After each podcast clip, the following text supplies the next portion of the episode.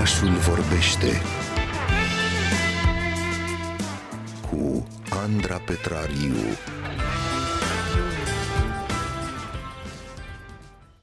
Până acum am reușit să prevenim separarea copiilor de familiile lor cât pentru un oraș întreg. Asta mărturisea în urmă cu ceva timp Ștefan Dărăbuș, directorul global de programe Hope and Homes for Children.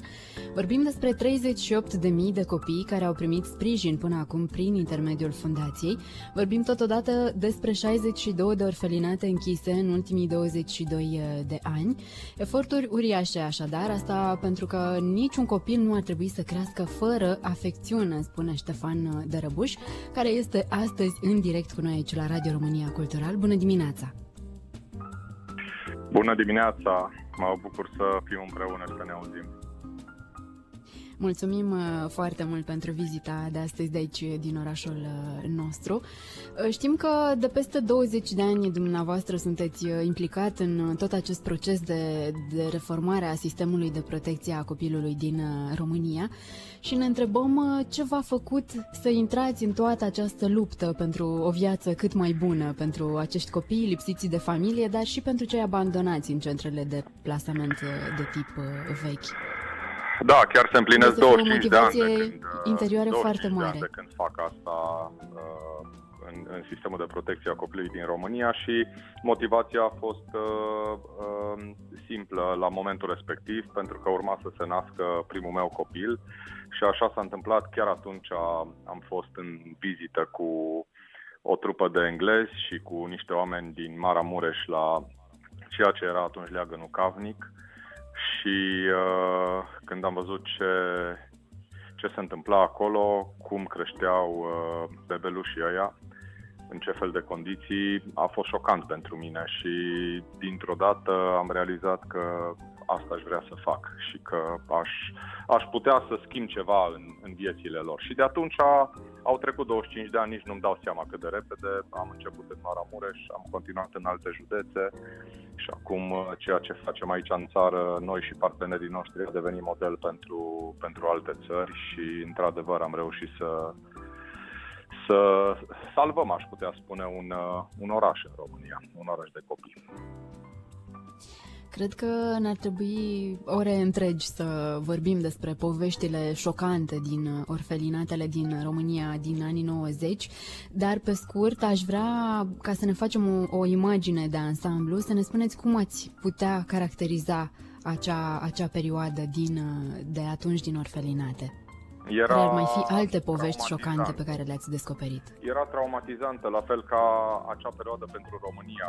Era o perioadă în care cum să spun, finalul anilor 90, începutul anilor 2000, chiar și după aceea ce a fost în anii 2000, o perioadă în care nu prea știam noi uh, ce însemna importanța psihologiei și a mentalului în dezvoltarea unui copil, uh, nu prea aveam idee ce înseamnă asta nici în viețile noastre de adulți, în familiile noastre, în uh, organizațiile noastre, la locul de muncă, între prieteni. Și cu atât mai mult lucrurile astea erau neglijate când era vorba de copii care creșteau în, uh, în orfelinate. Erau copii fără familii, copii nimănui, de multe ori erau, uh, cum să spun eu, stigmatizați, erau etichetați. Fie că erau considerați uh, din start uh, uh, niște eșecuri, niște rebuturi, nu de puține ori auzeam că li se spunea așa, chiar în comisiile de specialitate, uh, din cadrul autorităților publice, astea erau vremurile și în acele condiții am, am, am lucrat. Singura realitate în sistemul de protecție a copilului atunci era orfelinatele. Nu existau alte alternative, n-aveai asistenți maternali, case de tip familial, um, uh, plasament simplu, uh, adopție națională care să fie puternică sau dezvoltată. Așadar, părea că totul duce înspre un singur loc, înspre orfelinat. Și de asta erau 100 de mii de copii în orfelinate la vremea respectivă și aveam vreo 740 de orfelinate în România. Vă imaginați atunci că s-ar putea produce în, în 20 și ceva de ani schimbările pe care le-am văzut acum? Ne imaginam că s-ar întâmpla, că s-ar fi putut întâmpla mai repede, sincer să fiu. Ceea ce doream noi era ca lucrurile astea să termine mai repede. Aici a fost lipsa noastră de realism. Uh, dacă mă uit însă în perspectivă, cred că lucrurile durează atâta cât trebuie să dureze. deși când e vorba de copii, îți dai seama că fiecare zi care trece e o zi în plus și o zi în plus de suferință pentru acei copii care rămân în afara unui mediu familial, lipsiți de atașament și de afecțiune. Dar, uh, totuși, dacă ne gândim că acum mai sunt în jur de 4.000 de copii în sistemul de protecție uh, în instituții în orfelinate și că mulți dintre aceștia, din păcate, sunt cu nevoi speciale, uh, aceștia au rămas mai spre final, copiii cu nevoi speciale, pentru că ei par să fie mai dificil de plasat decât copiii tipici. Vedem că totuși s-au făcut multe în, în acești ultimi ani. Acum cred însă că e nevoie de o trecere de la o etapă de cantitate la una de calitate. Dacă până acum efortul a fost înspre a închide cât mai multe orfelinate, a plasa cât mai mulți copii în uh, uh, servicii bazate pe conceptul de familie.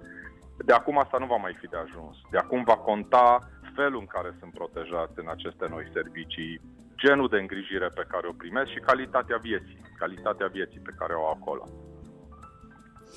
Mi-ar plăcea să ne povestiți când au început să, să se miște totuși, într-adevăr, lucrurile în direcția aceasta de a reforma sistemul, când au avut loc primele intervenții și în ce au constat ele, de fapt. Dacă ar fi să găsesc un punct zero, un T0, aș spune că acesta a fost în 1997, pentru că atunci au fost create direcțiile de protecție a copilului în fiecare județ. Până atunci nu existau direcții care să se ocupe în special de problemele copiilor instituționalizați. După aceea, un alt punct important a fost uh, uh, undeva prin anii 2000, când a fost un uh, uh, moratoriu introdus asupra uh, adopțiilor internaționale, pentru că atunci foarte mulți copii plecau în afară, erau, erau duși pur și simplu înspre familie adoptive în străinătate, lucru care pare bun la o la o primă privire, dar atunci când el nu se întâmplă, când acest lucru nu se întâmplă în interesul copilului adoptat, ci mai mult în interesul familiei adoptatoare, atunci când nu există un proces de potrivire între copilul care urmează să fie adoptat și familia care urmează să-l preia, lucrurile nu mai sunt atât de bune. Și mai ales atunci când și primești bani pentru ceea ce înseamnă procesul de adopție și faptul de adopție în sine, lucrurile devin și mai, și mai urâte. Așa se întâmpla până atunci, până în 2000 și cred că și din cauza asta, de exemplu, nu exista o rețea de asistenți maternal care să poată să preia copii și din cauza asta nici nu se dezvolta sistemul de protecție a copilului, pentru că era bine așa cum era. Avea instituțiilor felinatele din care copiii plecau în străinătate și erau adoptați acolo. În 2000 a fost introdus acest moratoriu și atunci a început, de fapt, diversificarea serviciilor sociale pentru copii în România, și al treilea moment la care vreau să fac referire, 2005, când a fost uh, uh, revizuit într-un mod capital sistemul de legi uh, și acte normative care privesc copiii aflați în protecție specială și acest nou um, um, arc de, de acte normative și, și uh, de legi a pus accent și a pus uh, în focus plasarea copiilor în, uh, în uh, alternative bazate pe conceptul familial. Atunci a început, de fapt, adevărata reformă în sistemul de protecție a copilului în țara noastră.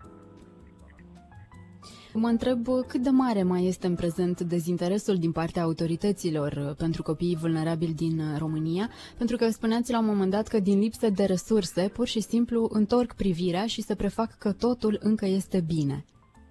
Uh, Știți ce e mare? E mare lipsa de sincronizare între autoritățile statului. Aici e problema, pentru că nu e de ajuns ca doar Ministerul Muncii sau Ministerul Familiei să fie preocupat de copiii care sunt plasați în sistemul de protecție specială. Vă dau un exemplu concret. Dacă vrei să faci un centru comunitar sau un centru familial sau o casă de tip familial sau un centru de tranzit pentru tineri care sunt din sistem într-o anumită localitate sau într-un anumit județ, ai nevoie de o minimă colaborare din partea celor autorități. Felul ăsta de colaborare diferă de la un județ la altul. Sunt județe în care colaborăm extrem de bine cu autoritățile publice, sunt altele în care nu se întâmplă asta. Sunt unii care își dau interesul și pentru care chiar contează uh, problemele copiilor din județul lor, copiii aflați în situații vulnerabile și alții pentru care nu contează într-atât de mult. Cred că aici e, e punctul critic la ora actuală. Felul în care, printr-o perspectivă uh, abordată de sus în jos, cred că de asta e nevoie acum, de la nivel centralizat, s-ar introduce un set de reguli și, și de uh, acțiuni prin care, de exemplu, dacă ai nevoie de un teren ca să poți să faci un centru comunitar, să poți să ai parte de acel teren de la autoritatea locală și nu să te lovești ani de zile de piedici în obținerea, în obținerea acestui teren. Ehm, din cauza asta noi încercăm să, să mergem și să lucrăm cu acele comunități, cu acele județe care chiar își doresc să facă reformă în sistemul de protecție a copilului și lucrul ăsta cred că se vede. E de ajuns să ne uităm la, la județe pe harta țării ca să vedem care dintre ele sunt mai avansate și care nu în ceea ce înseamnă um, programele de, de protecție a copilului.